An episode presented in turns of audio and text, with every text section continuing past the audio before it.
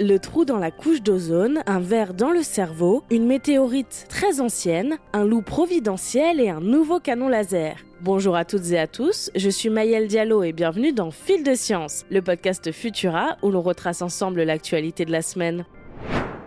Et commençons par prendre des nouvelles du trou dans la couche d'ozone. En janvier, nous apprenions qu'il était en bonne voie pour se résorber d'ici environ 40 ans. Mais depuis 2020, il a un comportement inhabituel. D'abord, un rappel. Le trou dans la couche d'ozone s'ouvre et se ferme chaque année au-dessus de l'Antarctique. Il suit un rythme saisonnier et, même si ça peut varier légèrement au fil des ans, s'ouvre et atteint son maximum d'étendue entre septembre et octobre, puis se referme en novembre, voire décembre. Seulement voilà, ces deux dernières années, ce cycle a eu lieu beaucoup plus tardivement. Si bien qu'en 2022, le trou ne s'est refermé qu'à la mi-décembre et a même atteint l'une de ses plus grandes superficies depuis 1979. Un événement pour l'instant inexplicable par les experts de Copernicus, l'organisme de surveillance du climat. Cette année, autre coup de théâtre. Il s'est ouvert dès les premiers jours du mois d'août. En cause, l'éruption du volcan sous-marin Unga Tonga en 2022, qui a projeté une énorme quantité de vapeur d'eau dans l'atmosphère, formant des cristaux de glace en haute altitude et détruisant ainsi les molécules d'ozone.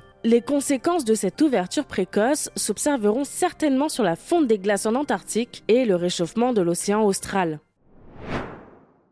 Ophidascaris robertsi, un ver rond qui n'infecte normalement pas les humains, mais plutôt les pitons et les kangourous, s'est logé dans le cerveau d'une Australienne de 64 ans. La patiente se plaignait de perte de mémoire et de symptômes dépressifs. Son médecin lui a donc prescrit une IRM du cerveau qui a révélé une lésion atypique dans la partie frontale. Un ver vivant et mobile de 8 cm de long et 1 cm de diamètre s'y était établi.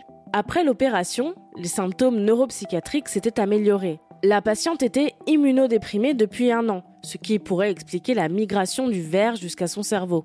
Ophidascaris robertsi est un parasite qui infecte les pitons. Il se reproduit en pondant des œufs dans le système digestif du serpent, qui sont ensuite ingérés par de petits mammifères. Une fois écloses, les larves infectent à nouveau les pitons lorsqu'ils mangent ces petits mammifères. L'infection de la patiente humaine est sans doute accidentelle et s'est sûrement produite de la même façon. Elle vit près d'une zone où des pitons sont présents et avait l'habitude de cuisiner avec des plantes ramassées dans la nature. Celle-ci devait être tout simplement contaminée par des excréments de serpents. Ce cas est peut-être anecdotique, mais il amène à se poser des questions sur la transmission possible de maladies parasitaires à l'être humain.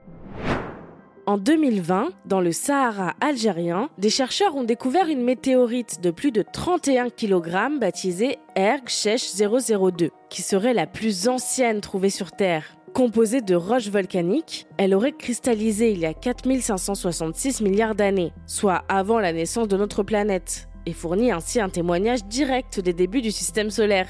Comme les météorites, contrairement à la Terre, restent relativement inchangées au fil de leur voyage dans l'espace, Ergchesh 002 est une véritable capsule temporelle. Sa composition inhabituelle suggère qu'elle faisait partie d'un corps planétaire dont le développement s'est arrêté précocement. En effet, la météorite porte en elle des traces de l'époque où des étoiles massives ont explosé et ont dispersé des éléments radioactifs dans la région où notre système solaire allait naître. Ces découvertes renforcent l'hypothèse selon laquelle le jeune système solaire a été enrichi en matériel radioactif provenant de supernovas. Nous ne cesserons donc jamais d'en apprendre plus sur notre univers. En deux décennies, la biodiversité du parc national de l'Isle Royale aux États-Unis a connu un véritable bouleversement et a vu son écosystème se revitaliser complètement. Miracle? Après des années d'études, un groupe de chercheurs de l'Université du Michigan ont conclu que l'arrivée en 1997 d'un loup solitaire, surnommé affectueusement vieux loup gris, avait diversifié le pool génétique des loups locaux. Alors que la population de loups est décimée par un virus, l'introduction de ce nouvel animal, qui devient géniteur d'une trentaine de louveteaux, a amélioré leur capacité à chasser les élans, régulant ainsi leur population. La diminution du nombre d'élans a favorisé la croissance des sapins baumiers et donc restauré un équilibre vital pour la forêt et de nombreuses espèces. Mais à la mort du vieux loup gris qui avait fait bénéficier de son patrimoine génétique environ 60% de ses congénères, la population de loups sur l'île baisse de nouveau, au point il n'en restait que deux, un père et sa fille, également demi-frères et sœurs. Un programme de réintroduction de l'espèce a depuis restauré l'équilibre de l'écosystème, qui compte désormais une trentaine de loups et moins d'un millier d'élans. Cette étude remarquablement complète démontre l'importance des processus génétiques dans la régulation des impacts écologiques d'une espèce. L'introduction d'individus dans un pool génétique pourrait revitaliser à la fois une population et son écosystème. Le canon laser fantôme de Northrop Grumman a été livré à l'armée américaine. Alors que Lockheed Martin vient de dévoiler son canon laser, considéré comme le plus puissant du monde, Northrop Grumman a misé sur le côté compact de son dispositif. Il pèse moins de 100 kg et est environ aussi grand qu'un petit réfrigérateur.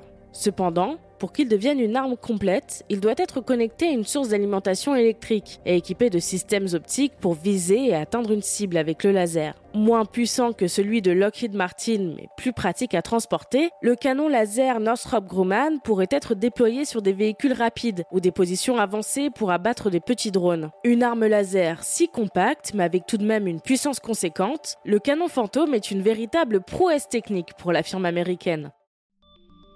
C'est tout pour cette semaine. Si vous nous écoutez sur les apodios, pensez à vous abonner pour nous retrouver toutes les semaines et à nous laisser une note et un commentaire pour soutenir notre travail. Quant à moi, il ne me reste plus qu'à vous souhaiter un excellent week-end. Et surtout, restez curieux. À bientôt.